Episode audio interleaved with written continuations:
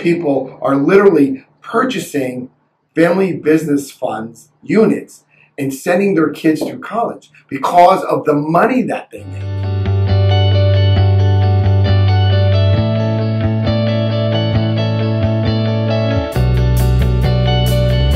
Traditional investing is dead.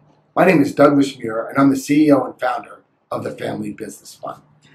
We're doing these five minute podcasts on education about financing and investing because I'm getting a lot of emails from you out there asking me questions that I was asking my financial advisor. What I'd like to talk to you about is what are the alternatives to inflation? Uh, I talked about this about three to four podcasts ago, but I'm getting a lot of a lot of questions now because the inflation rate is just out of control. It's too many dollars going after too little products. Let's talk about this for a second. As of now, our inflation rate is 6.2%. What has the average been over the last 10 years? A little under 2. And that's exactly where the Federal Reserve likes doing that. They like keeping it around the 2%. Because believe it or not, you need inflation to grow. Okay? You do need a little inflation to grow. Too much inflation really hurts everybody. And it hurts the lower income people. The gas. Oh my God. I, I, I just filled up my car, which used to be $50. It was $72.53.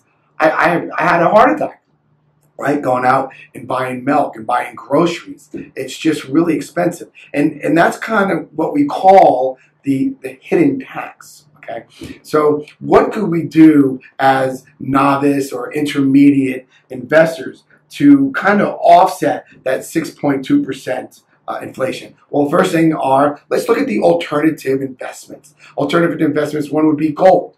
So if you look at gold as a protection against inflation, over the past about 10 years, it's increased around 3.6% annualized. So it's a it's a good it's a it's a good inflationary protection because inflation is like a pizza, right? Although you may say, "Look at this, I'm making ten percent." Once you take out the inflation slice, right? Instead of having eight slices, now you have six.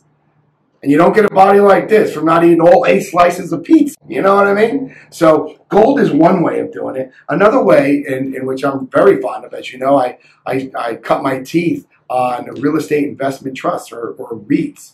Um, REITs right now, uh, in my research, have been averaging 10.3% in the last five years.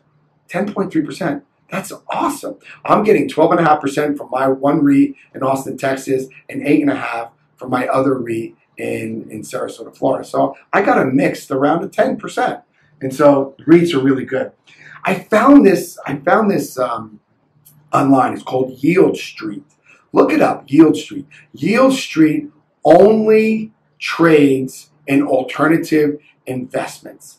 And they're really interesting. They got a lot of educational stuff on there. Yieldstreet. I put about $25,000 in it. Uh, I'm going to put in about another 50000 I'm buying uh, small portions of companies um, with uh, with uh, with short lockout periods. Like for an example, the Family Business Fund will hold your money for 18 months. If you want to continue on, that's fine, but you cannot take out your money for 18 months. So we could use it and we can lend it out and pay you 15 percent of, of return. Yieldstreet's averaging anywhere between 10 and 18%. Now, the higher the rate, the higher the risk, of course, but Yieldstreet's pretty good. They do a they do a lot of really good due diligence. And then what about the Family Business Fund? The Family Business Fund would pay you a fixed rate of income. So it's an income generating monthly payout that pays 15% a year. So you could do the math. And a lot of people are literally purchasing family business funds units and sending their kids through college because of the money that they make. It's, it's a beautiful, lower risk alternative investment that pays a high yield. So if you want to know more about the Family Business Fund or any alternative investment, please keep the emails coming. My name is Douglas Muir. I'm the CEO and founder of the Family Business Fund. We'll see you on the other side.